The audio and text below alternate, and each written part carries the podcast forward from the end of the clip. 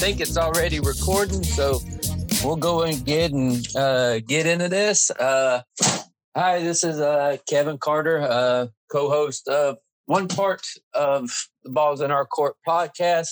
Uh, figured I'd get on tonight. Uh, been a little hyped up over this past weekend and this past week. Uh, little football action going on around uh, my part of the country. Uh, we're actually in the playoffs, and I'm joined by a good friend of mine, uh, Chris Walker. Uh, Chris, there's a little something going on around town. I don't know if people know where we're from. We're from Jacksonville, Florida. There's just this little thing going around that uh, the Jaguars actually made the playoffs this year. Yeah, it's incredible, man. We're not talking draft at this time of the year. I know we're not talking draft. We're not firing a crazy coach that was grabbing on a girl's butt in uh, in Ohio after a game against the Cincinnati Bengals. Uh, we're not talking about replacing a quarterback. We're not talking about free agency. We're actually talking playoffs. And I wish I had the Jim Mora cut right now that I could put in here, and that would that would be a little fun right now. Uh, so, uh, yeah, playoffs, playoffs. But uh, so. Uh, I know you watched the game as well as I was there uh, Saturday night. Uh, what was your impressions just from watching the game, uh, the crowd, the way the team played? Uh, just what was your impressions? Uh, I saw several tweets about the intensity of the crowd. Saw a lot of players talking about it, but I'm going to be honest with you, that is not turned up the ten Jaguar fans. It. Uh, what do you think? I thought it was it was, and I've been going since 1995. I thought it was one of the best and one of the most loudest crowds since the early days, since in the 99 season. As that's as far as I can go back. I know the closest thing to it that was here recently was the Seattle game and that uh and the uh, Buffalo Bills playoff game in 2017. But yeah, it was it was electric so I, um, I, may not Saturday. have been to as many games as you have, but I was at that Buffalo game, and that's not the loudest game I've heard, but it was a tense one. Yeah, this was this was the just on the fumble recovery at the end of the game, the octave level going up three different levels was crazy. Like I've been to louder games, not in Jacksonville, but in like I go to a lot of Gator games, and of course they've been louder than there. But that that was that was crazy. And it what what got me about the game was there was people there before the kickoff, before the player introductions, and it was almost packed before then. Oh. Never have a game and the place was already packed like before they even done the kickoff. Usually it's stragglers coming in, and the only people that are there are the opposing team fans. well, that's prime time, but that but you're right. That prime time has an effect on that. Yeah, it was it was primed. I think a big, I think a big one, a big effect with this was not only was it for the AFC South Championship, but it was against the team that we literally hate. Like no it, all of us passionate Jaguar fans, we hate Tennessee. Like beyond any other team, anything else, you're going to ask us who's our least favorite team in the league, and we're going to tell you the Titans. It's it's automatic. But that it, it was crazy. I thoroughly enjoyed the game. Uh, hugging random people, random strangers, people that are sitting next to you, high fiving, people in the suites giving you popcorn because I was sitting so close to the suites. They were just handing me stuff over the over the counter.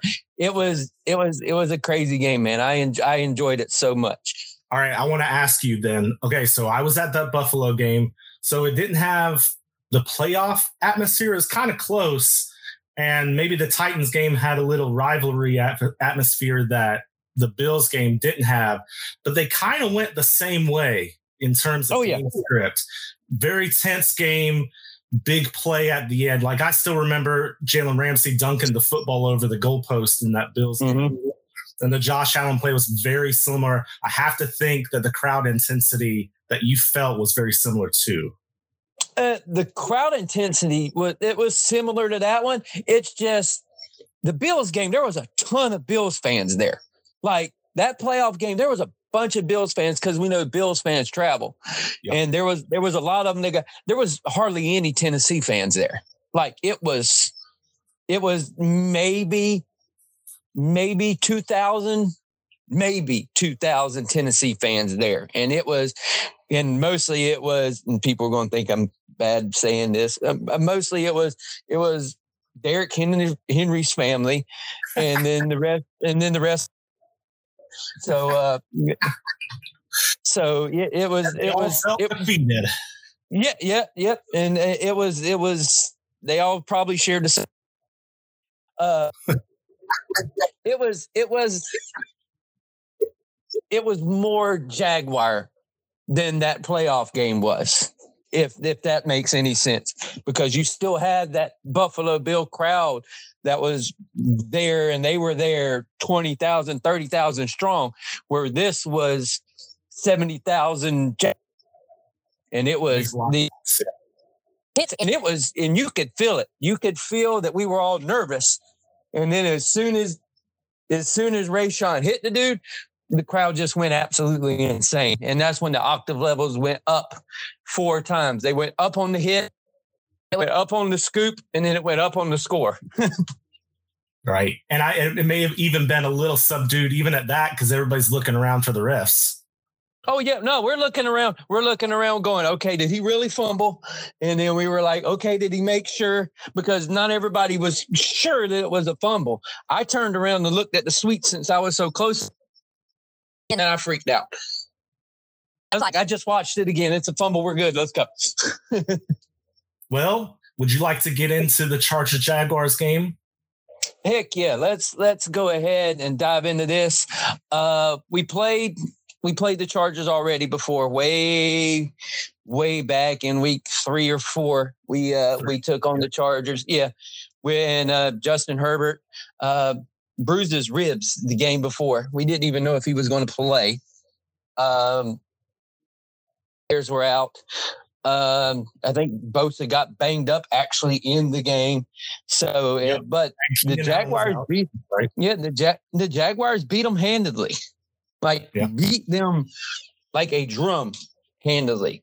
And well, I, sort of. Can't, it was it was 16-10 at one point in the third quarter, and then the Jags just reeled off 22 points. Yeah, that, and that's where and that's where Trevor had his one of his uh, best games of the season, the three touchdown game, and that's when our buddy Dino was back on the uh, the Trevor Lawrence train, and then he hopped back off of it and then he hopped back on, and then he hopped back off for about four or five weeks in a row and called him garbage, and then he hopped yep. back on again towards the end, which I told him you're not allowed to hop back on. So that's right. So, uh, what are your thoughts? I, I, my initial thought is, boy, it's it's pretty convenient that a West Coast team has to come to Jacksonville on a short week. I found it I found it crazy that the NFL put it on Saturday. When yeah. my initial thought was it's going to be either it's going to be either the early game or the middle game on Saturday, I mean on Sunday, or they might even push us to Monday night. I think we were the Monday night front runner until Seattle got in. Yeah. And then when when Seattle got in, that automatically made okay, we can put because they were wanting to put, I think it was the rumor was that they were going to put Dallas and Tampa on this on this one of the Saturday spots.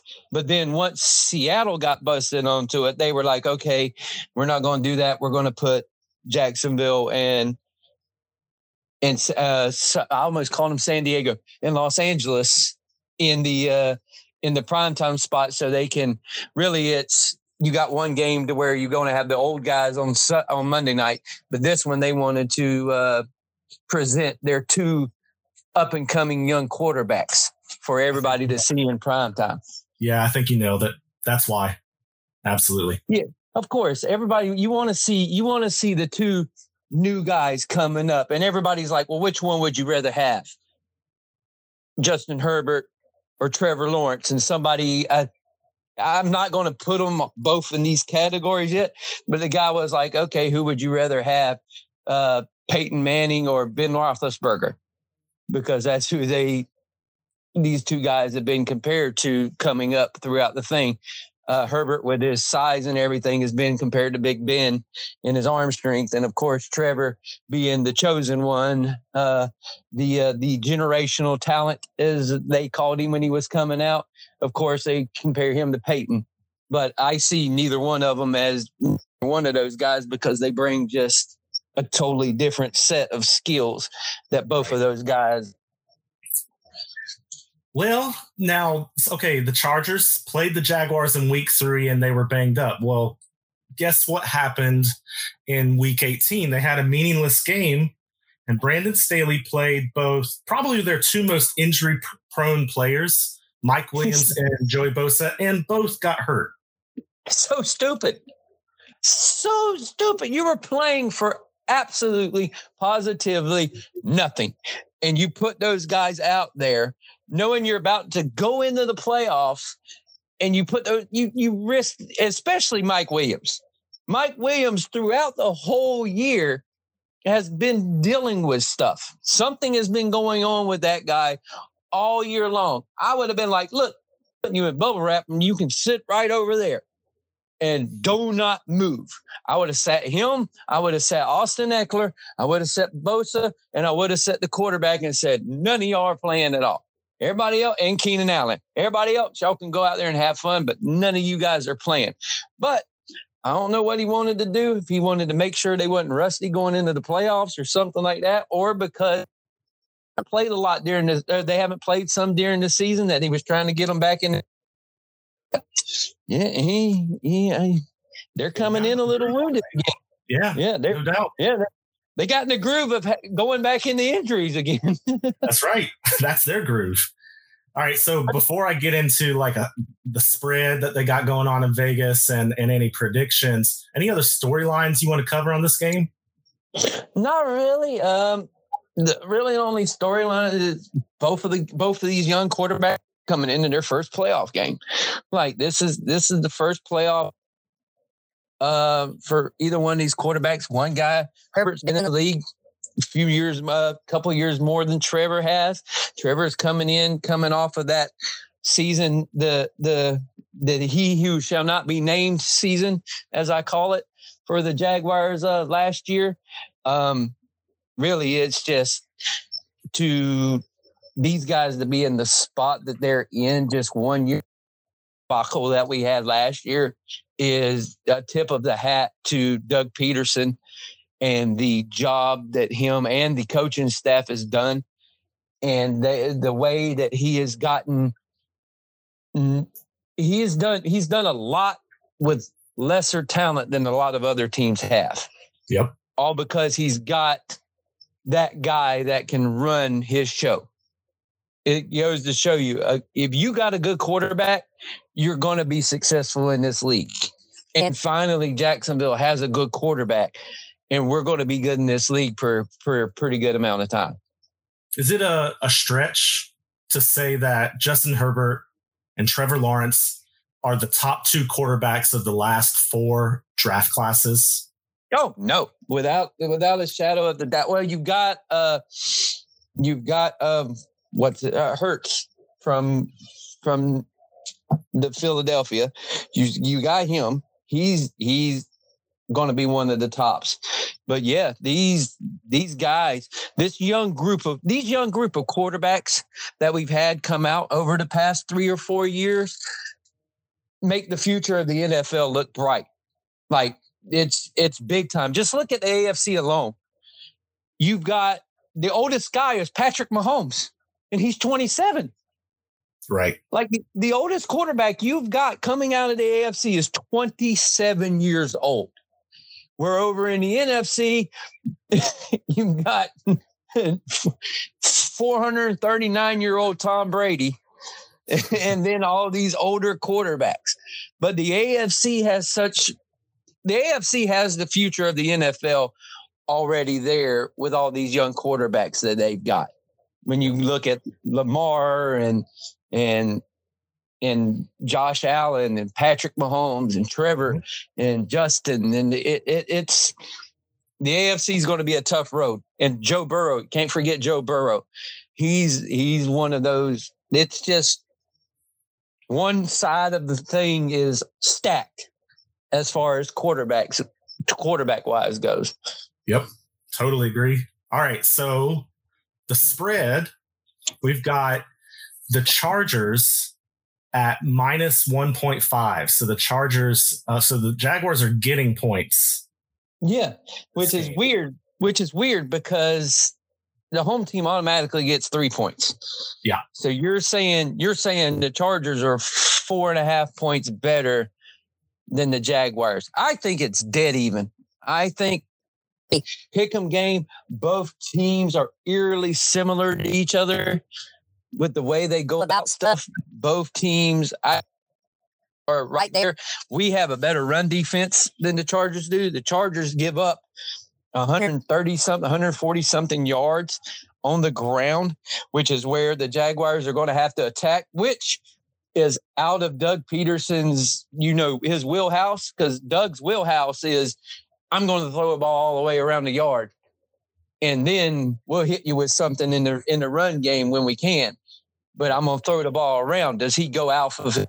Does he go off script, so to speak, and hit him with the run game early and often, like he did do in the week three matchup? Mind you, it was James Robinson that was doing most of the heavy lifting for that game damn, it's been that long ago that James Robinson was still on the Jaguars when that game happened. And he had over 100 something yards against the the Chargers as well because he broke off that one big run.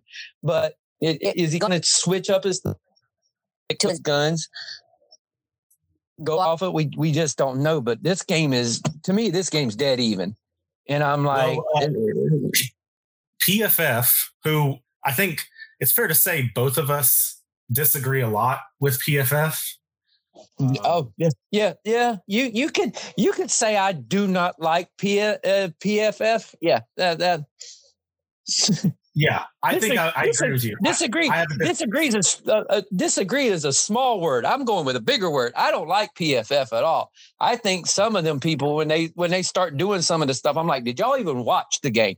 all right. Well, on Football Night in America, PFF said that this was a coin flip, a 50 50 shot in terms of win probability. Does it bother you that PFF agrees with you or what?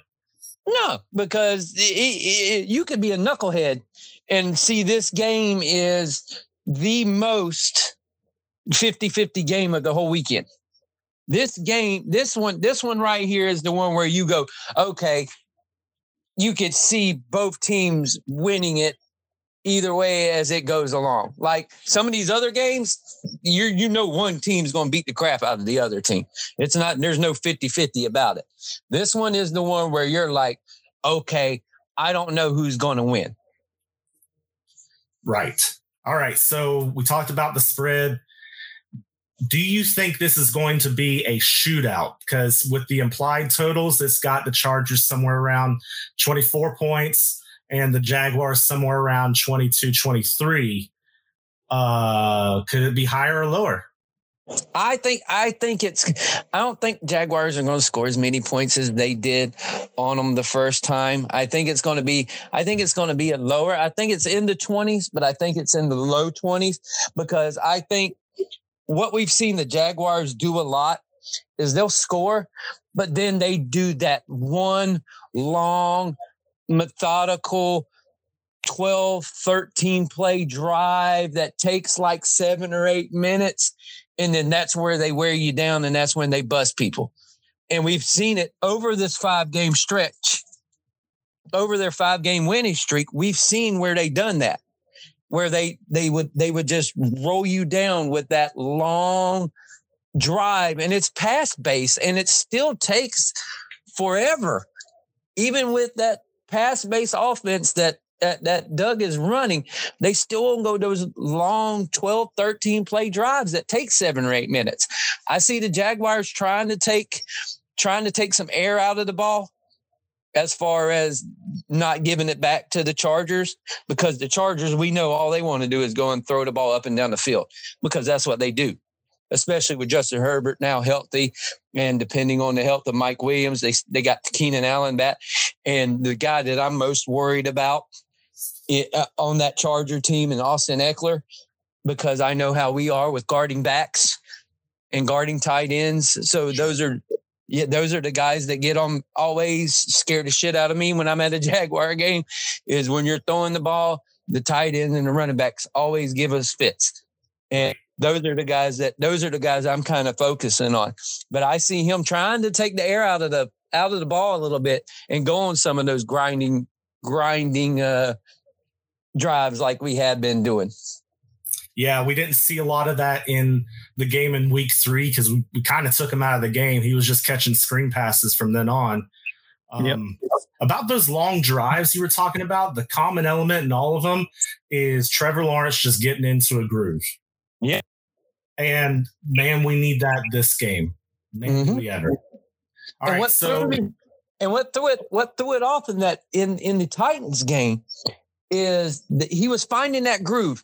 And then they tried that weird option reverse play, that Jamal Agnew fumble. And then as soon as that play happened, it seemed like, even on the drive where they scored the touchdown, it seemed like the offense just hit a blah point. You know what I mean? Yeah. It was like, it was like it got benign and just it just come grinding. It was a grinding down thing of the offense. Even at like even after they scored that touchdown, it was just like that whole play threw it all off. Because yeah. you think if if they, if they hit that play, that's a touchdown. Because there was nobody that was going to tackle Jamal going the other way. And then if yeah. It's that touchdown to uh, Zay Jones, this the whole the whole Titans game would have been a completely different game. It would have been Jaguars would have won going away. But we let but we let Tennessee stay in the game. And that's what they can't do against the Chargers. They can't yeah, do it where yeah, they can't do it where they keep them in the they keep them and they give them hope. You have to yeah. go and if they're going to score, you're going to score. So you have Yeah, that's a really good. I'm glad you brought that up it's like we were playing the Titans kind of game. And I got to tell you, if that game proved anything, it was that time of possession is the most worthless statistic in football. And mm-hmm. if the, the game against the Chargers proved anything, it's that game script is everything. If you can get mm-hmm. out on top, you can control the tempo and the mood of the and, and all the momentum because the one thing we know we knew about the Titans, they were going to go in, they were going to try to muck it up as much as possible. That yeah. is exactly what they were going to try to do this game is go in and muck it up. And that's what they did. Mucked it up. They threw to the tight ends. They got these little quick passes off because we know Dobbs can't throw more than 30 yards in the air anyway because he has no arm strength whatsoever. He's just smart. He knows yeah. not to make mistakes. And then he ended up making mistakes because we made him get into them. So it was, it, it was, they tried to muck it up as much as humanly possible. When you give Derrick Henry 30 carries and he gets 100 yards and you hold him to three yards a carry, you've done something well. It's and that's impressive. when, yeah. And dude, the the front four of the Jaguars played their best game that I've seen them this year. Yep. Their front four, the front four, the front four was amazing. They Before they I get into um the oh go ahead, go ahead. Oh no, go ahead. You're good. No, I was going to try to hold off on some of the defensive analysis. Um, hold that thought because I there's going to be more about the defense. Um, but the other thing the Titans were trying to do were minimize plays. They wanted the play count low. The Jaguars barely got a third drive in the first half. Oh, and oh, yeah. if there's any if there's one particular reason why Trevor Lawrence didn't get into a groove, it's it's that he because he, he's young, yeah. he needs yeah he needs those plays. And He, we we and I even said it while I was at the game. I was like, damn. I was like, we had one drive in the first quarter, and that was it. I was like, we have to take, like I said, when we take advantage and we go on a long scoring drive, that groove start getting hit. Because we go on, we go on one scoring drive, and then it opens up the floodgates for the other ones. Then we go another one. Then we go in. We did it against Dallas. Hit one long scoring drive, or like we took a minute for one scoring drive, and then after that, the floodgates open. And then boom, we were hitting play after play after play after play after play on Dallas. And we got back into the game. But he it's like Trevor needs that one thing to set him off. And once he's set off, he just goes. And he goes and goes and goes and goes and goes and goes. It's like I always said, and you saw me post this, like I always said, a young quarterback, if you get him in a rhythm and you get him to play with a little tempo, it gets himself out of his own head. Totally. To where it makes it to where the decision making is quicker, it's precise. You give him a couple of reads, and then he goes with it. It's yep. always and, and it's always helpful. Yep. Oh, after that Zay Jones throw, he was playing tight for sure. Exactly. He threw that one and then he and then it gets in his head like, oh shit, here I go again. I'm throwing in the end zone into triple coverage. And I don't want to I, I don't want to do what I did earlier in the season where everybody bitched at me for throwing an interception. Yep. And he yep. but but if but if he if he gets in that early rhythm with the crossers and hitting his guys, the boy has the arm to make every single throw on the football field. Like there's there's there's no throw he cannot make. Both of the quarterbacks we got in this game can make every single throw you ask them to make. It's just going to be who can get in that rhythm and who's not going to make that mistake. Yep. These are two pretty good offenses, and it bears out in the numbers. So the Jaguars points per game. They're 10th. The the Chargers are 13th. If you look at a per play basis, uh, it's even better. The Jaguars are ninth, and the Chargers are actually 20th in uh, in terms of uh, uh, yards per play, anyways. Um, and uh, this the reason one of the reasons I think this is going to be a shootout is because the defenses aren't really that great. So I'm going to throw a stat at you. I'm going to let you react to it the Chargers have um, played five playoff teams. So I'm going to use the scores from those games. Chargers allowed 27 points, 38 points. That was to the Jaguars, 37, 22, and 30. Now, the Jaguars kind of have a similar thing going on. Allowed 29 to the Eagles, 23 yep. to the Giants, 27 to the Chiefs, 27 to the Ravens, and 34 to the Cowboys. But however, they were close in all those games, and they beat the Ravens and Cowboys uh, near the end of the season. What do you think about that? It's just like these like everybody talked about the points per game and all this stuff. I'm like, look, man, the Jaguars played teams to where they shut them out, like in Houston and and Indianapolis and stuff, and these guys didn't score that many points. I was like, so the numbers, of course, are going to be skewed. Where I focused in was, look here, all these guys that they played, that they played tough. The defense did what the defense needed to do, and that was make timely plays. They made timely plays, and they made it, and they made they got turnovers they might have allowed you to score points, but they got the turnovers and they still got the ball back to the offense that was able to make these plays. Really, San or there I go call them San Diego again. They should just move the frick back to San Diego so I can start saying San Diego again. No, they they'll move right move. when you get used to it move. They just need to move back. But you don't see, you didn't see the Chargers defense making timely turnovers and all that stuff because the Jaguars turnover ratio is what's gotten me. Their turnover ratio has been outstanding over the, over this five game winning streak. And the thing is, the Jaguars are coming in Jaguars are coming in. Now their offense got cooking there for the first three games, and now the defense is taking over, and they they they've rode a wave. Now they're learning. They're doing something that we said earlier in the year they needed to do, and that was learn how to win football games. And now the Jaguars have learned how to win football games, not only with their offense, but with their defense guys on defense that we thought were just completely missing have all of a sudden turned up.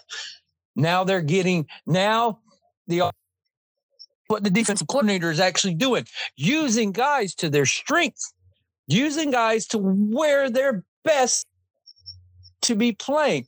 The greatest thing that happened to this team was Shaq Griffin going down. Ha. Shaq Griffin going down allowed Williams to go to his natural position and play the outside. Since that has happened, they have played completely different. And yep. what he has done more of is on Walker more inside on some plays. Allowed Arden Key to get on the edge instead of playing inside, moving Walker to the inside, and rushing guys I don't know, with their hands on the ground instead of standing up where they're more comfortable in playing. And we've seen the progression come about because they have gotten more comfortable in the scheme because they're playing them in their positions that they're actually made to be playing. Yep. Yep. And uh, th- they might have even taken it to another level when they started playing four men on the line. Five in that Titans game they were they the one big the one game that I always looked at and I was like, okay, when you're they they started playing these called in all the safeties. They had Dewey was on the field, Cisco was on the field, Jenkins was on the field. They had the three safety look in. And they were coming up and they were picking one safety. Now they're using Jenkins a lot like this. They're going, look, you see ball, go get ball. Like you're not playing a position where you're going to be guarding anybody or you're going to be doing this or this. Your job is to see ball, get ball. And since and doing and who those guys when they come into the game, that's what they're doing. And they become faster and more aggressive because they got a guy who's just going after the ball. And mm-hmm. it, it I'm like, I'm like, good. Now you got him doing it, and then you got Foye the NFL and tackles again, and he's automatically see ball, get ball. that really helps Cisco too, most of all. I oh, think. Yeah, Cisco has been able to just Cisco has been able to do what he does best. Cisco's a ball hawk. Cisco is the guy that likes to sit back there, go and hit people, and then go after the ball when it's in the air. That's what he likes to do. Rayshawn is the guy who likes to come up and whack people. Because if you notice, he's always near the line of scrimmage and he's always coming up to hit somebody. Yeah. And that's that's where they started changing. They didn't go to this two deep safety and keep two of them back. They're letting one just go nuts, just just go crazy. Even when they have wing, I think when when Jenkins went or somebody went down and they brought Dewey in, that's when it completely changed. That's when they were like, okay, Dewey, we know your strength is not guarding people or playing in coverage. Your strength is see ball, get ball. And they started using him that way. And then when the other guy come back, they were like, okay, we're going to use you this way as well. So everything started to change and they started to play guys to their strengths. And once they started to play guys to their strengths, we started to see these turnovers come. Started happening. And then guys were playing with their hands on the ground. And we started playing with four friggin' four friggin' down linemen instead of this three four stuff that they were playing. And then it started to look like the defense is catching their groove, and now we see that they're in it. Yep. So you mentioned Austin Ekeler as a big concern. How is that setup going to work in defending Ekeler? Well, if they if they come out, I don't think they're going to use the three safety look because that look is made for teams like Tennessee, and uh, they did it against Baltimore and guys that are running. We're going to see more of the off or more of the defense come out and look like the way that it looked against Dallas. especially when Tony Pollard entered the game. They actually did a good job against Pollard and didn't let him get going in the passing game where he really succeeds. So I kind of see him doing that similar look that they kind of did against Dallas, where they let the guys come in and roam, but you have to have that guy that has his eye on Ekeler the whole entire time because Austin is going to be, he's one of them slippery guys. So he just, he, line him out wide. You just got to make sure that you have your eyes and your P's and Q's on him and don't overextend yourself on him. You have yeah. to play him. You have to play him that you did Pollard in that Dallas game. Yeah, that's a very apt comparison. Now, in that game, too, they had CeeDee Lamb burning us to a crisp. I don't think the Chargers, all due respect to Keen, Keenan Allen, because, and Keenan Allen played great last week, too. Keenan Allen is not CeeDee Lamb. No. Um, they're two different kinds of people. And I'm not sure that Keenan Allen can burn us the way CeeDee Lamb did. No, they're different. They're a different type of receiver. They're a different type of receiver. The Chargers are big. The Chargers receivers are big guys. Mike Williams is big. Allen's big too. So don't get don't don't get it twisted. These these, guys are big receivers, but we're built to handle. We're built more now with Williams on the outside to handle big receivers than we were before, because Campbell we know can handle it, uh, handle whatever they throw at him. Yeah, and Herndon's yep. not going to be guard. Herndon's not going to be guarding the other guy like he was guarding CeeDee Lamb during the game. Because they're not going there. So we were watching that Dallas game going, okay, somebody tell freaking Campbell to start following CeeDee Lamb around. And then once they started figuring out Campbell following him around, he kind of limited him. So we're yep. we, they're they're not going to come out and do that in this game because they're just bigger receivers. Their main thing is going to be watch the middle of the field and try not to get them crossed. The thing was, if you look at last week's game, the Broncos were just doing whatever they wanted to to the starters of the Chargers. They were doing what whatever they wanted to. And Russell Wilson has been terrible this year. And he came out and looked like Russell Wilson finally against the Chargers and unbelievable. Uh, Vincent yeah. Russell. I was like, where the hell were you? All year long. I know Cortez was yelling that. Where the hell were you all year long? but I told now, Cortez, I told Cortez when the season started, you hired Nate Hackett. That was the stupidest freaking thing you could have done. Absolutely.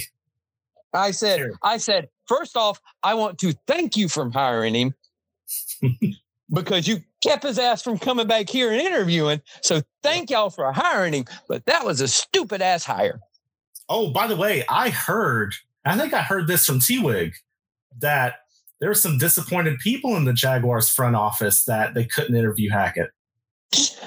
They shouldn't be disappointed at all whatsoever, no more. Yep. You oh, absolutely, incredibly made the right hire. Yep. I know how we all we all wanted Byron.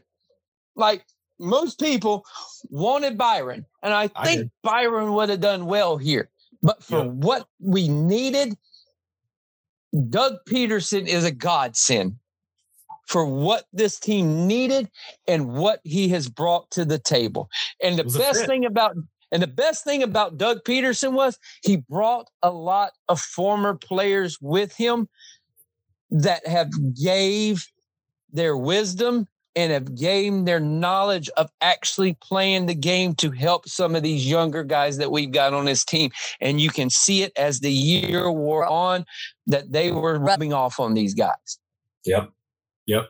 Oh, I want to get back to uh, something you were talking about with uh, Tyson Campbell mm-hmm. potentially shadowing like a Keenan Allen. Um, in week three against the Chargers, you'll note that Mike Williams had pretty low amount of yards.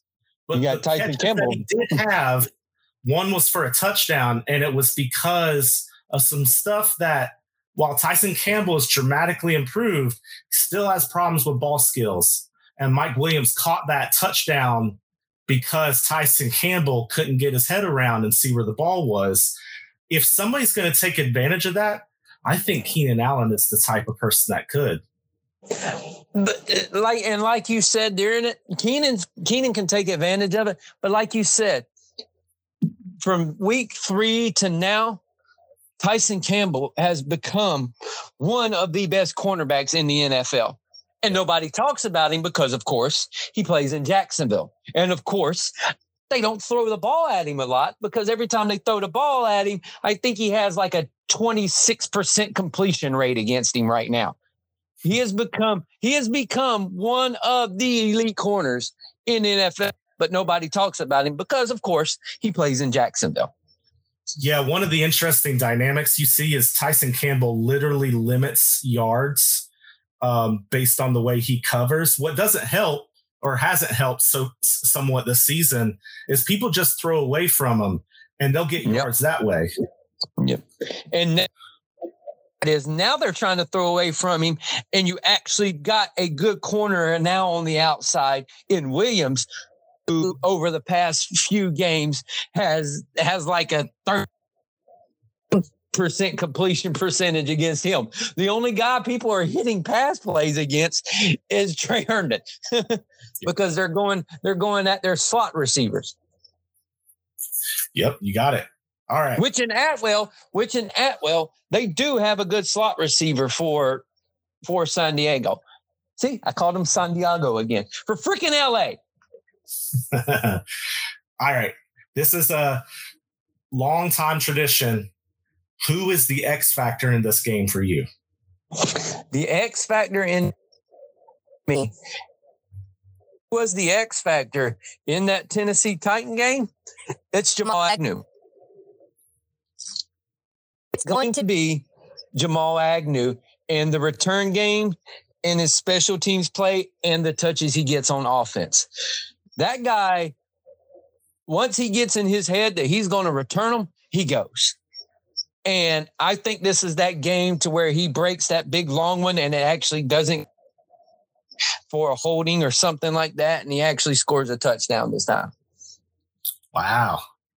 That, that, that, wow. I did not see that X factor coming. I thought, I thought you were going another direction. My second one, because there's two. My second one is going to be Evan Engram Evan Engram has played outstanding when they signed Evan at the beginning of the year, I said, that's going to be one of their best signings. I said, they're bringing him in on a prove it deal. Evan Engram hasn't had nobody to throwing the ball in New York. As well as Daniel Jones has played this year, he didn't play that way when he had Evan. And now he has somebody that's getting him the ball. And more importantly, he has a coach that knows how to get him the ball. And Evan Engram has played outstanding this year. And this is one of those games to where I think he's going to have another big one. All right. I'm going to keep an eye out for it. Now, Jamal Anderson on the injury report as limited today. That worry you with a shoulder?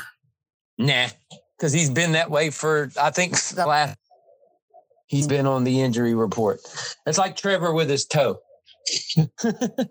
which has been five weeks going. It's hilarious. Exactly. There and people, and the funny part is people on Twitter that are in the national media. Trevor Lawrence is questionable. No shit. He's been that way for freaking five weeks in a row now. this is the playoffs. They're playing. Exactly. They're, these guys no matter what. It was like the Tennessee guys that all of them were questionable. And I was like, they're playing no matter what. I don't care if they got to get out there and saw their all leg off. They're going to go yeah. last game. They got all off season to, to rest it. Yeah, it's for that reason. I think Joey Bosa is going to play. Uh, I do, I genuinely don't know if Mike Williams will play. He might try. I don't know if he's going to be effective at all. Back spasms are bad. Like oh, yeah. it, it, as soon as one cramps up, you're done. Like you're like it's no, I that's going to be one of those sketchy ones. I think he goes out there, he gives it a big shot. But if somebody nails him right in the back or something happens and he tweaks it, yeah, he's going to be right back on the sideline.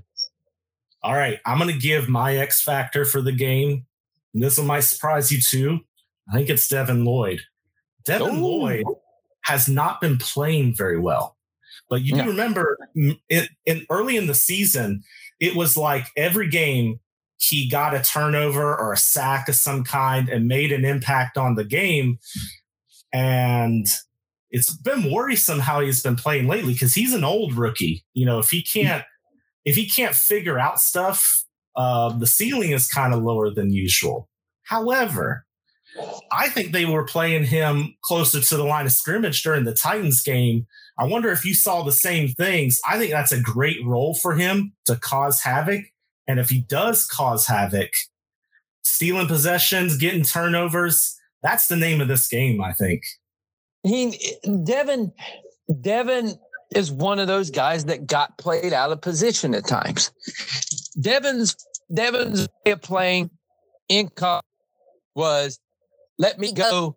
He was one of those guys that just let me go and do stuff. Just let me go and make plays. Let me go see ball, get ball. He was one of those guys. He was almost, he's almost a safety playing the linebacker position, if you know what I mean, the way he processes things and watches the field. He's almost like a safety playing there. And they got him, he he's more, he's a he's a 4-3 linebacker, and you got him playing in the 3-4 where Muma, he comes in, he see ball, get ball. And there's a reason why they had all these guys on the field for for this last game is because it was a, a run oriented offense. Same way they did against Baltimore. They had these guys in there. He's going to be He played well against San Diego. I go again. He played the Chargers. I'm just calling them the freaking Chargers from now on. He played well against them the first go around. So now they need to get him back into that style of during earlier in the season when he was making all these plays. I think he had one bad game and it got in his head and then it just snowballed from there. And then their yeah. confidence their confidence in him waned.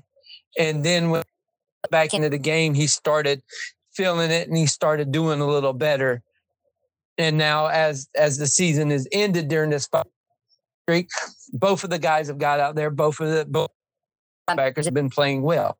So this it really, really the guy we got to look out for is Walker's got to make some big plays in the running game like he's been making, but we need him to rush the passer some more and get Josh Allen going again like he's been going.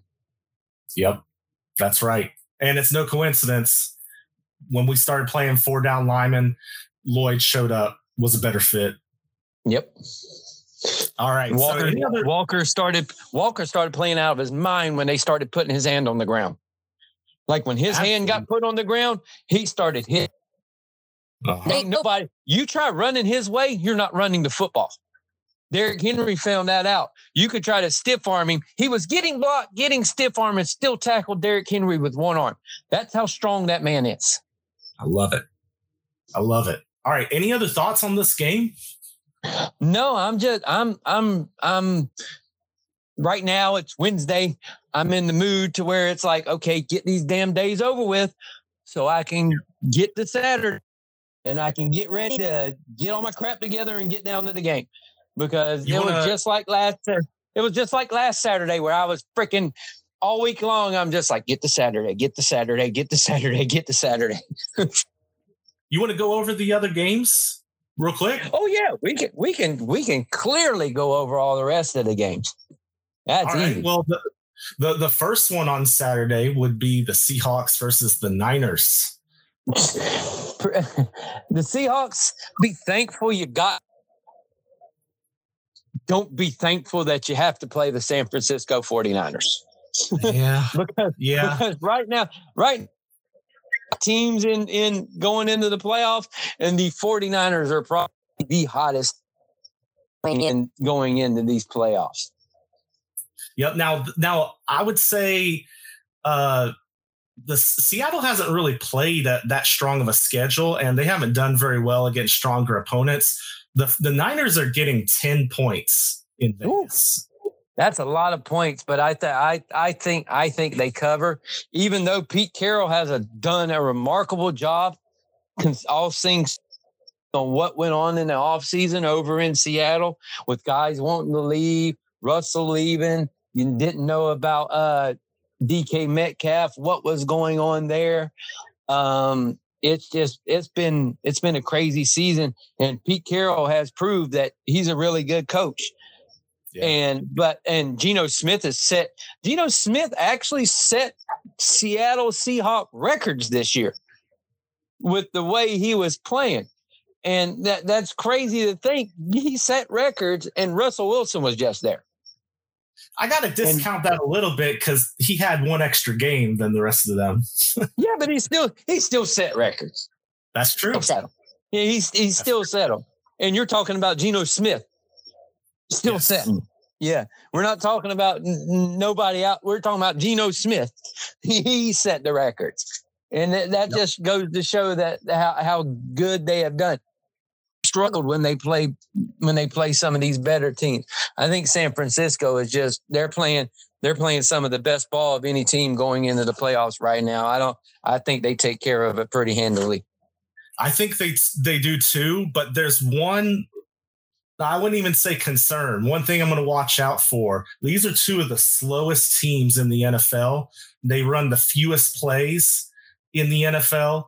Um, and usually, when you don't have that many plays, weird things can happen. And when you have fewer plays, you maximize the impact of those weird things. That's yep. why I'm saying the 49ers might not cover in this game, but I do think they'll win. Yeah, and they and 49ers defense has just been outstanding. Like they've been they've been lights out over over this whole year, really.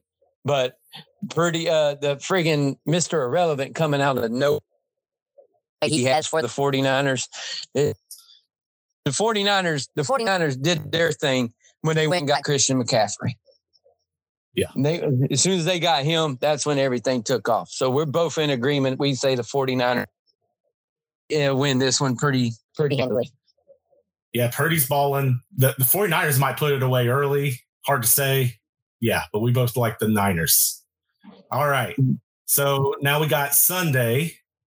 We got the Dolphins in Buffalo. See you later, Dolphins. even if even if you with everything that's been going on for Buffalo, and pretty much this guy's going to be at the game. Like Damar is going to be at the game. He got released from the hospital. He's going to be there Sunday. Dolphins, I wish you will. You were the sacrificial lamb. yep, that's pretty fair. Now here's the here's the line in Vegas. The Bills are getting 10 and a half. Give me all of them. Yep. I will take all of them because you can only throw a certain amount of little wide receiver screens at Tyreek Hill for they figure that shit out. yep. Now you mentioned the Hamlin effect. I totally agree. They are going to be absolutely pumped to see him in person. Yep. He is going to be there. He'll be and, there. Yep. And and the other thing, the reason why I think they might actually cover that big number is I have no idea if Tua is going to play. He's not. He's out. Yeah, he's like out. That, yep, yeah, he's that, out. I so he on the on today's practice, he was limited. So no, he, so they sure. said he they said he's out because he's still in the uh, concussion protocol. He's not even going to play. So okay. they're playing they're playing that guy again. okay, I got it confused with uh, Bridgewater. It's Bridgewater mm. that was limited. You're right. Tua is yeah, Bridgewater. Yeah, Bridgewater's not. E- Bridgewater probably is not even playing either. So they're going to that other guy again. Skylar Thompson. And Skylar is going to get his ass whooped. yeah. Yeah, I'm gonna have to agree with that. Uh, even if even on? if Miami even if Miami was full strength, I still think Buffalo thrattles them. Yep. Yep. Shall we move on? Oh yes. All right. Next game will be the Giants in Minnesota. The the one to where I can sniff the upset. Okay. Like the one game where I'm like, the Giants can beat them. Because I just have never, ever, ever, ever been sold on the Minnesota Vikings. Like, ever. And why is that? Kirk Cousins. yep. Yep. All right. So I, if you, I just you, can't, I don't trust him at all whatsoever in a game where you're on national TV. I agree. I agree. Now, I've got something that's going to tickle your fancy, I think, because you know I'm a big analytics person and you are not. Oh, God, yeah. this is where we disagree.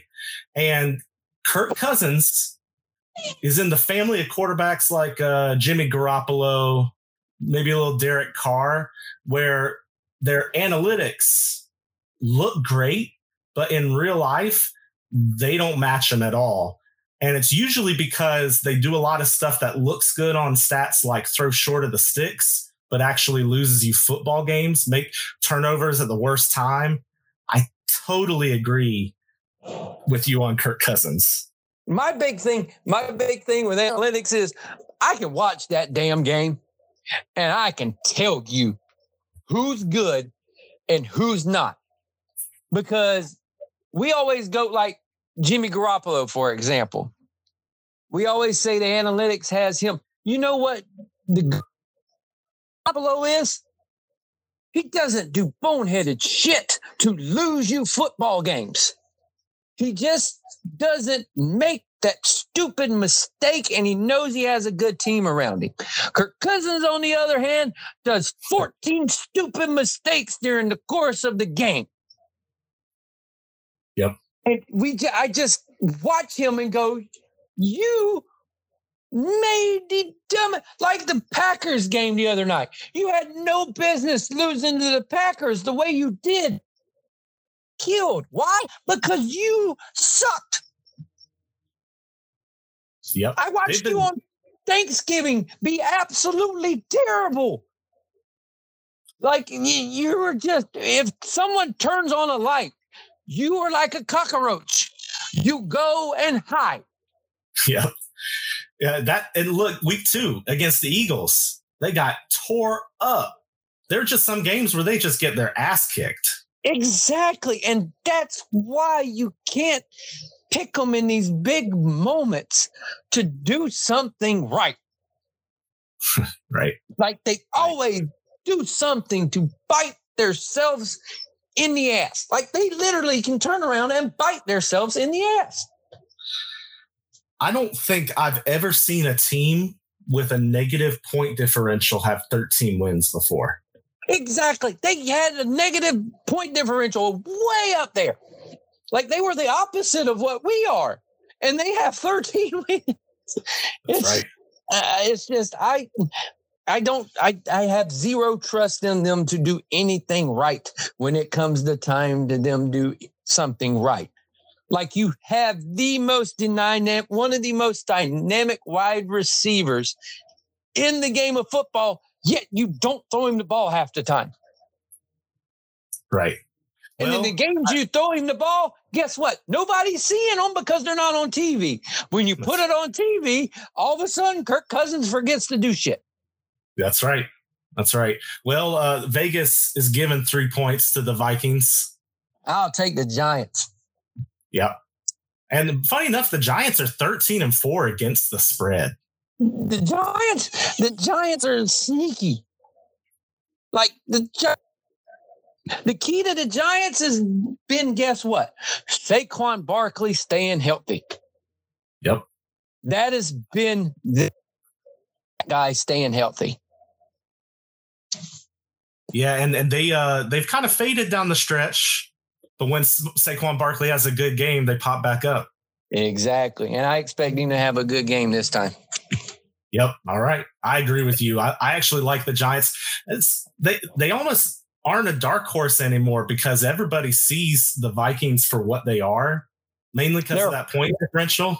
They're fraud. Yeah, they are. It's just a matter of time. All right. So the game on Sunday night is the Baltimore Ravens in Cincinnati. Oof. And, and the bad part is Lamar's not playing. I couldn't believe they would put this game in a prime time spot and not know if Lamar is going to be healthy. Yeah, Lamar's not playing.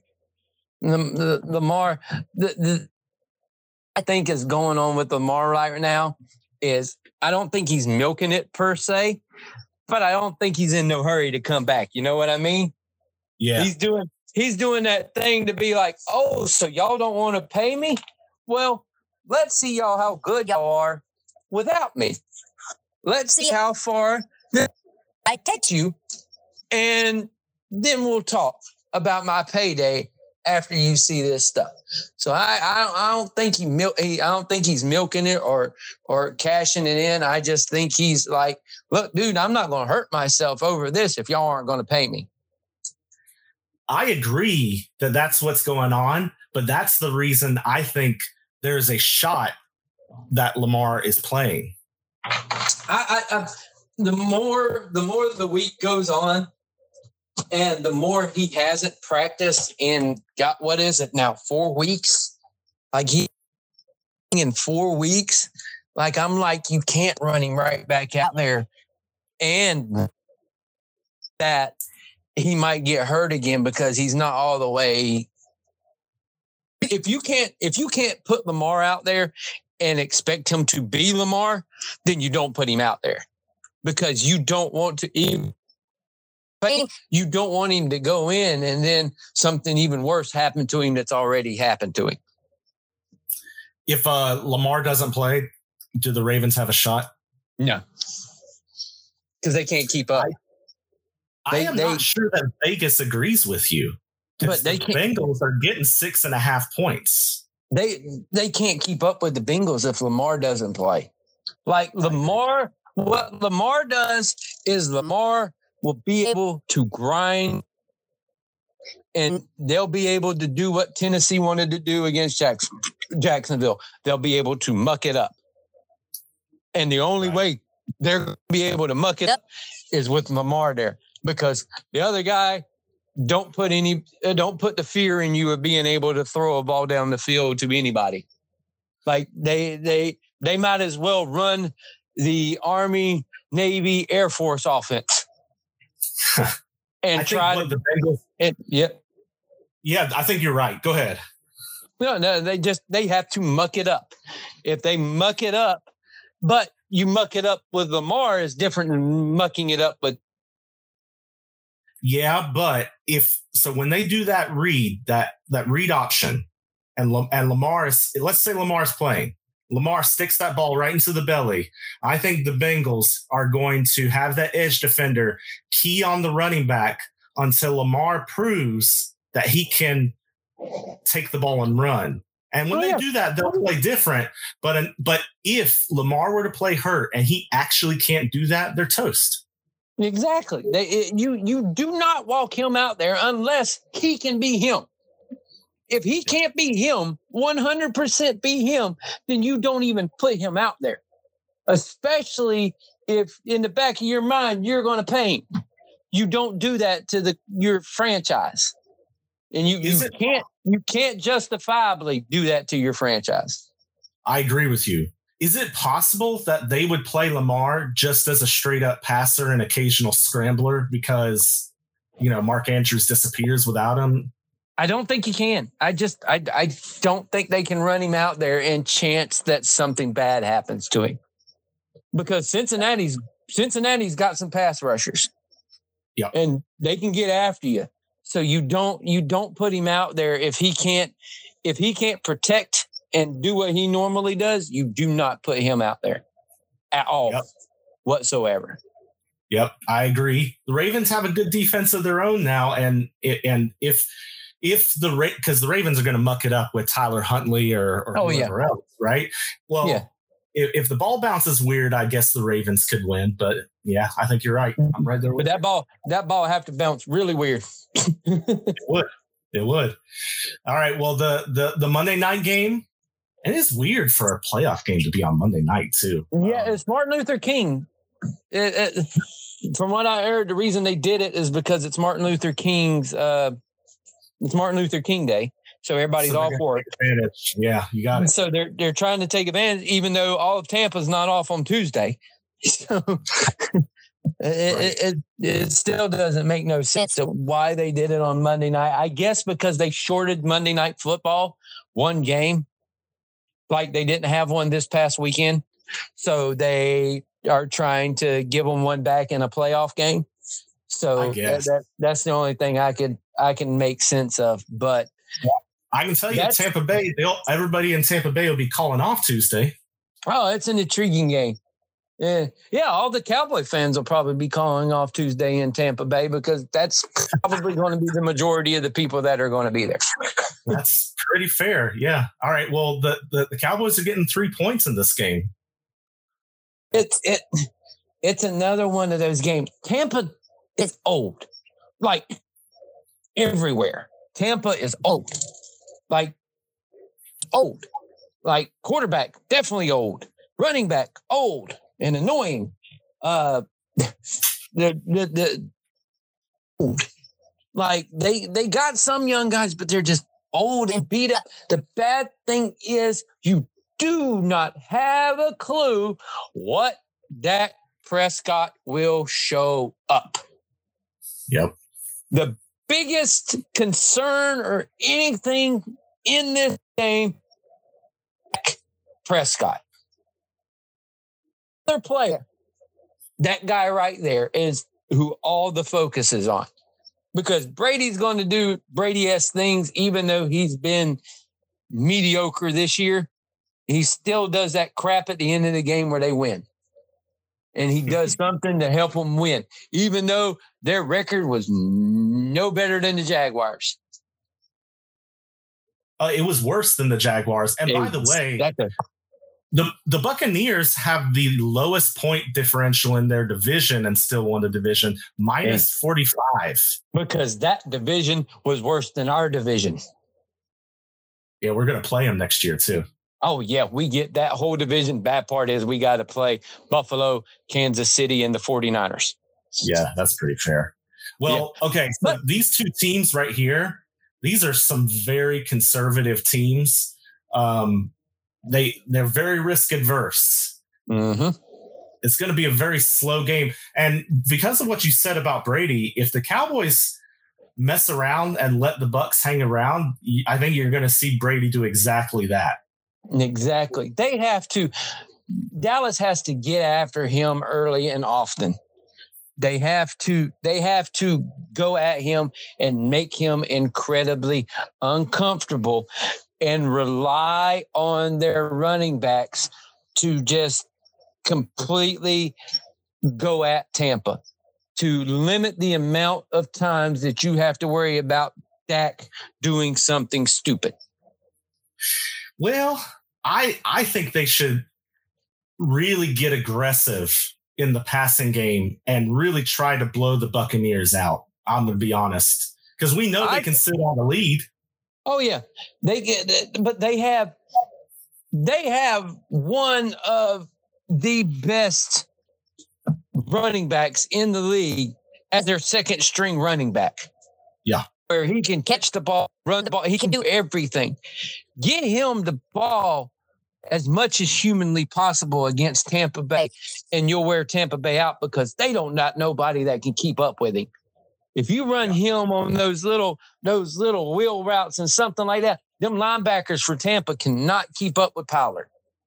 Yep. You get him the ball as much as humanly possible, you will win this game easily because I don't think Tampa. I don't think Tampa will be able to keep up. Tampa's going to look.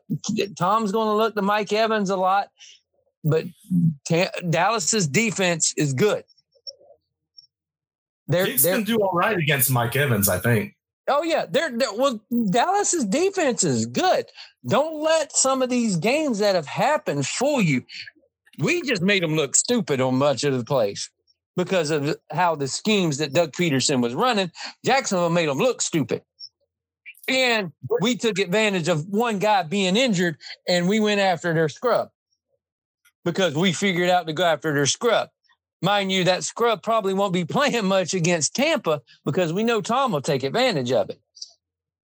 But they just they have to they have to go at Tampa full force, get the lead, and then sit and then yep. make make Tampa do something. Just make well, them make them get uncomfortable and make them do something because your defense can go after them. Well, I've got a I've got a stat that I'd like you to consider. Now, the the Cowboys seem to have splits in terms of playing on turf or playing on grass, and you know that AT and T Stadium has a turf field. Yeah, they hate Cowboys, playing on grass. The Cowboys are one and four on grass, and they're playing on grass in Tampa. Tony Dungy said he's going to tell the guy in Tampa to grow it out some more. Yeah, I heard that on Football Night in America. That was brilliant. I, uh, hey, that's Tony Dungy, right? Yep, he was like he was like if I was the coach, I'd tell him, "Hey, grow the grass out a little more." Love it, love it. All right, well, I, that wraps up all the playoff games on Wild Card Weekend. Do you have a prediction for who is going to win uh, Jags versus Chargers? Oh man, here's the thing, and I do this every time. I don't pick it. Like, I'm not going to pick that I am this heavily invested in. Like, it's, it, I, I've done it all the time. I haven't done it in a playoff game in a while because we haven't been since 2017, but I didn't pick none of our games then. And I'm not going to do it this year either. I'm just going to say that this is going to be a good game. I'm going to be there. I'm taking Austin. Austin is 1 and 0 in playoff games. That's all I'm love saying. It. I love it. Then I want Austin to be there. I want him to have yeah. a good time. Austin not, went, Austin went to the Buffalo game. He's oh. he's 1 and 0. He's 1 and 0 watching playoff games. So That's a I'll great that's a great lucky token right there. I tell you what.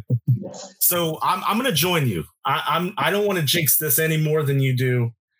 But here's the prediction I will make because I, not only was I at that Buffalo game, I was at the week three, week two or three next the following year against New England.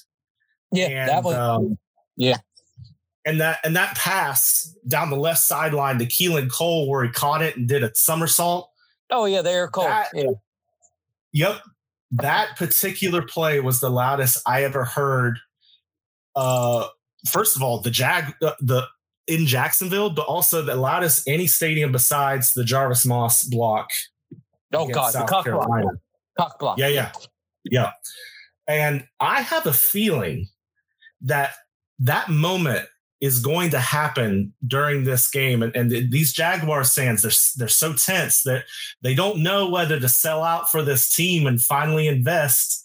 They're still afraid of getting hurt.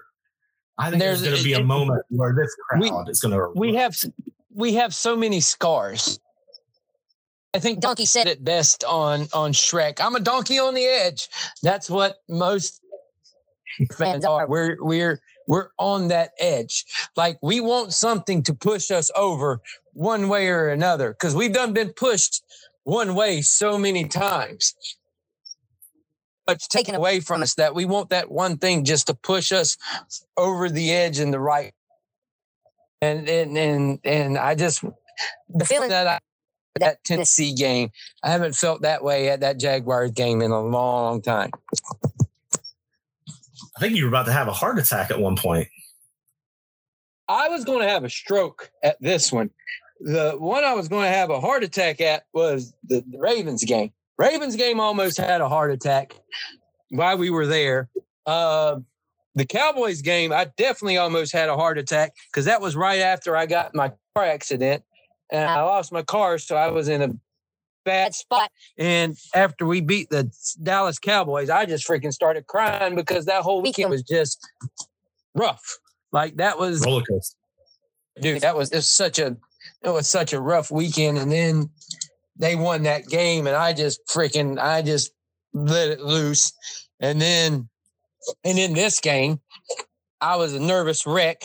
Then we get that one and then we're running. And then we win. And then at the end of the game, I'm still at the stadium. I'm just sitting there. Austin calls me while we're there and he's a little teared up and he goes, We did it. And then when he started saying we did it, then I started tearing up. It was like uh it was like that Simpsons episode where Homer goes, and then she cried, and then I cried, and then the baby laughed. And I was like, that, that that's what my life has been these past this past month. It's been like one big gigantic roller coaster. So yep. the Jaguars have actually helped mellow me a little bit and helped me be able to get a lot of emotions out.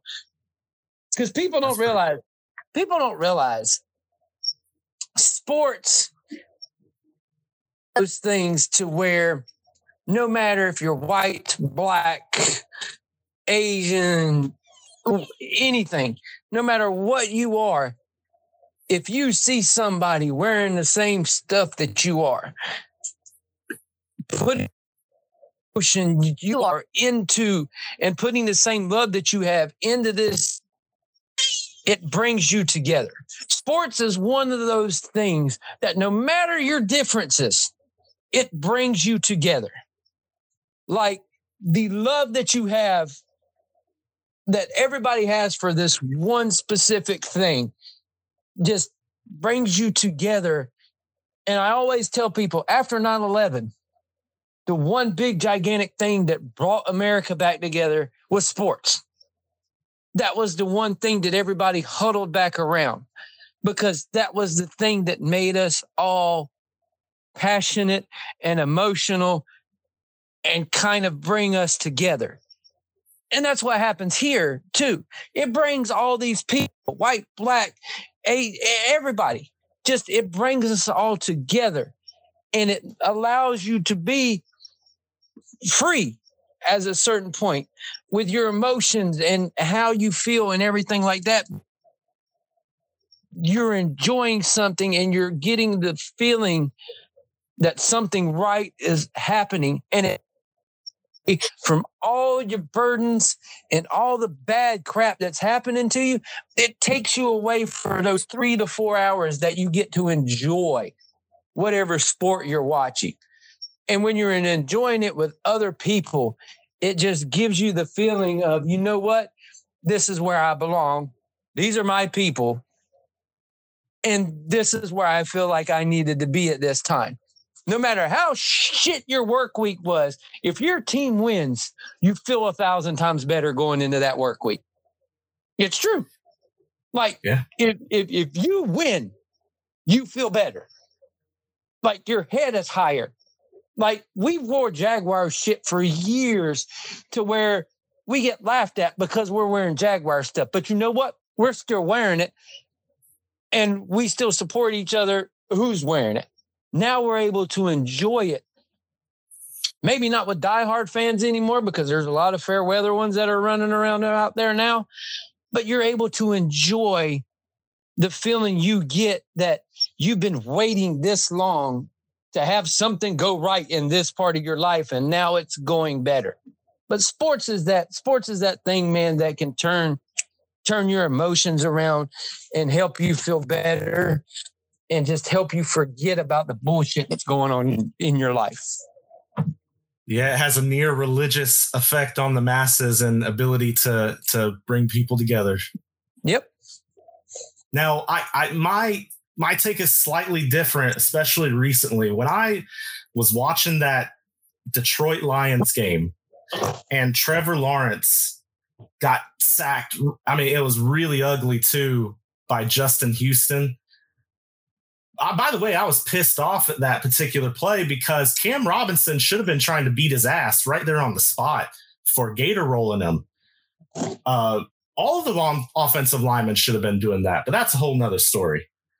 At that point, I I I caught myself getting so upset that uh, it kind of changed my because I used to be exactly I, I used to feel exactly the same way you do, and I'm wondering if I'm changing. That that I felt free to to get upset and to and to truly let go and and feel joy and connect. But man, I I saw that sack and I'm sitting here trying to play a board game and watch the Jaguars, trying to play a board game with my family at the same time, right? And I I go, dude, what am I doing? Like even when Trevor Lawrence came back for that injury, I, I was like, man, I can't, I can't get that upset because I think Trevor Lawrence is our only shot, or I can't get upset when the Jaguars lose. It's just been a little different since that point. I'm still going to mm-hmm. enjoy the hell of, out of it.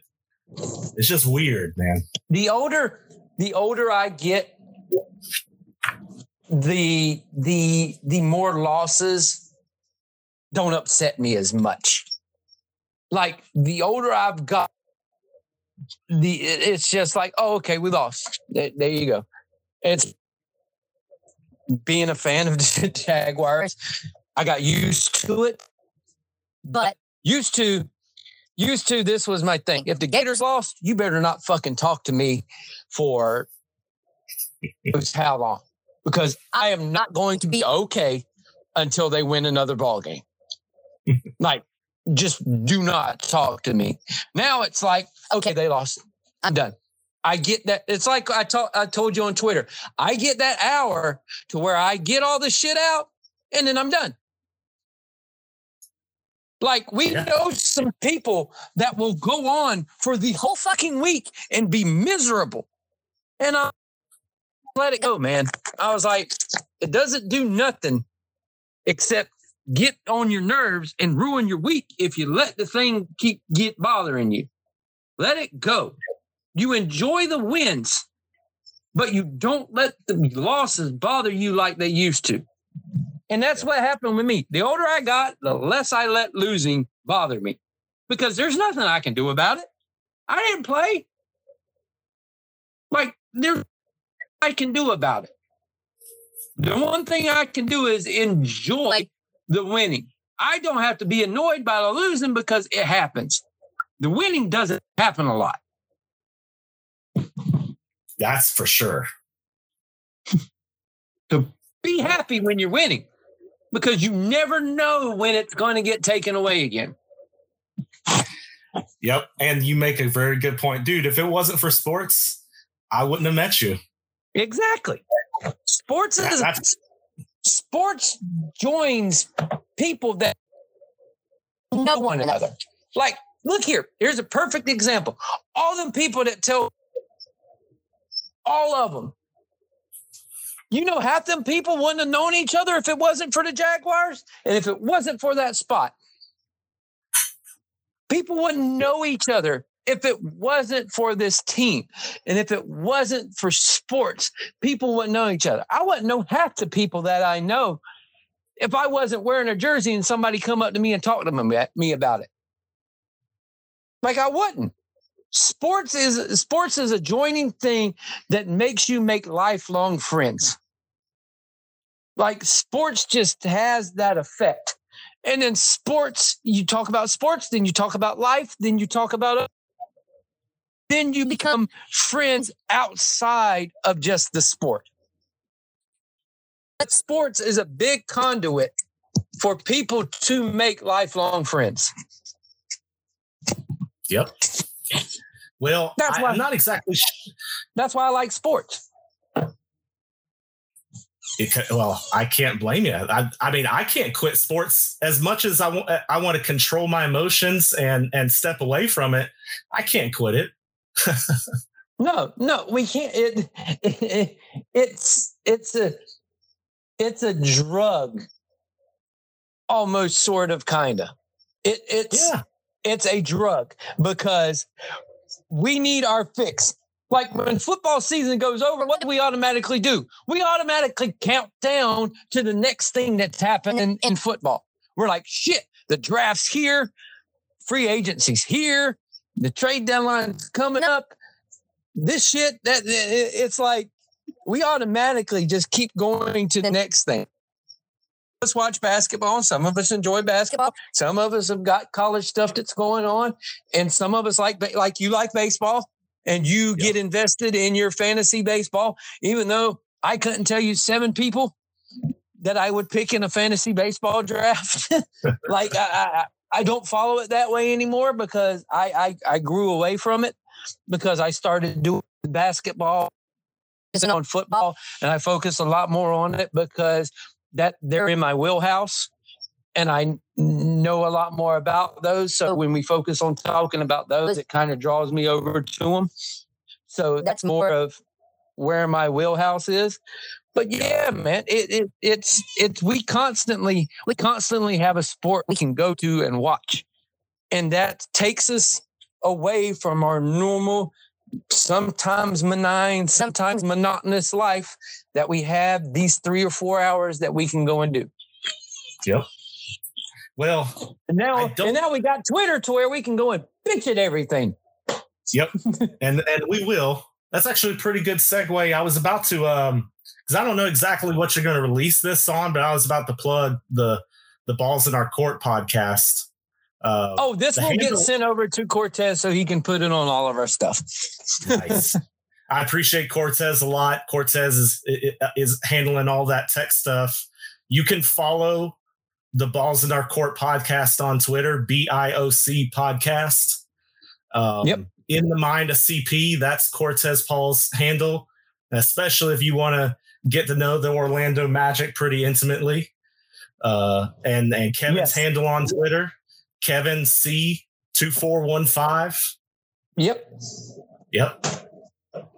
That that's what you need to follow right there. If you want to just know random shit, then you can follow me. I just put out whatever about any times, and I like telling people to calm down this year, especially with Trevor Lawrence. Uh, which I was right about the the whole yep. entire time. It's, That's right. It's just funny to me. But no, uh, uh, I don't know. Uh, uh, we got to do. We do have to talk about this one thing. Where would you be on Hopkins coming to the Jaguars? Oh, I I'd be ecstatic, and I and it. I, I already said this on Twitter. I don't trust Trent Baalke to have the um, initiative to pull something like that off. It kind of has to fall in his lap. And uh, I heard from an Arizona sports show, one of the hosts said they had multiple s- sources within more s- close to the situation, is what he said, that said that D Hop has two preferences DeAndre Hopkins, Jaguars and Chargers. Of and uh, of course, because of the quarterback situation, right? And I have to think that the Chargers are not going to be able to pull that off uh, like the Jags might be able to. So this might fall into the lap of, of Trent Baalke. And if they pull the trigger on it, they're signaling that they are a championship contender, bona fide. My thing is, my thing is, if Arizona goes, look, we want a fourth round pick for this guy. Who the hell are you picking in the fourth round that you think is going to be better than Hopkins? There is no player how old he is. There is no player you're going to pick in the fourth round that's going to be as good as this guy or who can bring anything to this team. What you need to do right now is why Trevor is on his rookie contract, surround that dude with as much firepower as you can get. You nailed it. You re-sign Engram. You br- if you can bring him in, which I know it's going to be a long shot. Like this is just one of those pipe dream things. But if you bring him in, you bring him in. You put him next to Calvin Ridley, and you put him next to Christian Kirk and Zay Jones. You have four guys at the wide receiver group alone that scares the shit out of people. Then you add in Engram, and then you have Jamal Agnew to come in and do whatever play you want to do with him. And you have and ETN, you have one of the scariest group of playmakers in the NFL. Yep. Why would you even and you got just pass got all the time? And you've got a quarterback on a rookie contract. That's the key. That you have to take advantage of that. That is the key because when Trevor comes due, you're going to have to pay him. And if you don't pay him, this place will explode on you and go down there and we'll saw the head off that Jaguar statue. Gosh, I start thinking of like uh, the greatest show on turf when I think of all those names on the same team. It's it's nuts, man. It is it is a that would be a team full of speed that gives you your wide receiver to go down the field in Ridley that gives you a guy that's going to get all your 50-50 balls in Hopkins And then you have the ultimate slot receiver in Kirk. They would be so good in the red, red zone. Calvin Ridley and D Hop are some of the best. And then you got Engram. Yep. And then you would, you would have ETN to do whatever he's going to do. Oh, man, I'm rooting for it. Now, they, the dynamic guys on a rookie contract in Trevor and ETN. There is no reason why you should not be taking advantage of this and do whatever you can do to get them guys. Yep. Now I will I'll say this that same Arizona sports show said it would it would likely take a second. I think the Jaguars will at least initially offer what they offered for Calvin Ridley. Look here. Look here. If we're going to if we make a deep playoff run and that second round pick is at the bottom of the second round, yeah. Here you go. Absolutely. Thank you, sir. Can I have another? Like, heck here.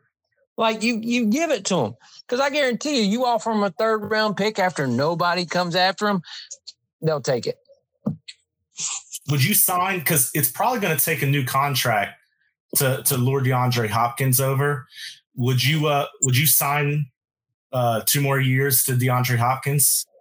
Yeah, I'm doing. I'm doing. I'm doing whatever it. i I'm doing whatever it takes to play it all the way up until Trevor's due his contract. I'm taking contracts and I'm making them all the way. So it's time for him. And that's what I'm doing with all these contracts. I'm restructuring. I'm getting rid of people I don't need. I'm just, I'm getting it ready to when Trevor needs his, he's going to get his. And we've got a team full of players where nobody's had to restructure anything. You don't have tremendous dead cap stuff to worry about. Uh, I think Jaguar fans are so used to rebuilding, they're still in that mindset, but they don't understand when you are not rebuilding anymore, you have to go for it. You have to reload. Like now is your now is your loading the gun up time. Right yeah. now, with a rookie with a rookie deal for two guys that are on your offense that are very important guys. Actually, three guys or four guys that are on rookie contracts. When you look at Little, who I'm sorry, he should be your starting left tackle because yes. that is his natural position. When they re-signed Cam, I was like, damn it, he's not going to be able to play right tackle because he's not. That's not where he's. That Walker Little is a left tackle in this league, and he's done a damn good job at left tackle. I hadn't considered and the idea that Cam might be part of that trade package. It, it, it, it wouldn't it wouldn't it wouldn't surprise me. It would not surprise me at all, especially how Walker Little has played last year when he got the time to play and this year when he has played because he has been great. Like they haven't missed they haven't missed a step with him being in there since since Cam has went out. And Jawaan Taylor has played outstanding this year. Yep. For being at the beginning of the year, we were worried. To now, he he's like, oh, you don't worry about it. Even though I think he freaking false starts almost every single play, he just don't get called for it for some odd reason. He's he got better with coaching he got he got when Doug brought in all these ex players and started coaching these guys up. You man, it's just it, it's crazy the turnaround. He's coach of the year. Like he should take consideration for coach of the year. Even Tony Dungy said it. Tony Dungy I, said I think, he was my number one pick. Yeah. I, I think Daboll is is ultimately going to win it because you know big market. Well, it's uh, New York. And he is deserving too. You got to admit. But damn, you've taken a team that had the number one pick in the draft two years in a row, and now they're a playoff team. Yeah, we're like best, we, much better spot than the Giants too. Oh God, we're we're we're we're set. We we we are set to do something that we didn't in 2017 because these guys aren't knuckleheads like a lot of the guys we had in 2017 were. Yep. Can't wait, man. How many days? When, when Saturday? I don't know, but it needs to hurry the fuck up. I can't wait, man. It was, it, dude. Can, it's been a pleasure talking with you. Oh yeah, we talked for for and it don't even seem like it.